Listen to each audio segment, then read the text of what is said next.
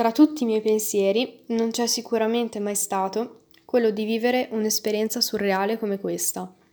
Assomiglia quasi ai periodi di conflitto studiati in storia, in cui le persone erano terrorizzate all'idea di uscire di casa con la possibilità di essere sparate. Ecco, in questo caso lo stato di angoscia è lo stesso, ma ciò che cambia è la presenza di una vera e propria pandemia mondiale. Questa lunga quarantena sta portando molti effetti negativi, che sicuramente ritroveremo anche quando tutto questo sarà finito. E perciò non notiamo le sue piccole sfaccettature positive. Ognuno è portato a riflettere di più, a fermarsi dalla vita sfrenata di tutti i giorni e a capire se c'è qualcosa da migliorare nel proprio lavoro o rapporti con le altre persone. Infatti posso dire che trascorro più tempo con la mia famiglia, che molto spesso, per via della routine, trascuravo un po'. Inoltre sto scoprendo passatempi che per un motivo o per l'altro trascuravo, come la cucina o i giochi da tavolo da fare insieme.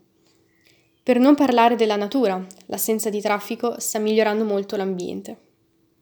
Penso che tutto ciò stia trasformando tutti in positivo, mettendo da parte l'egoismo e scoprendo le nostre debolezze.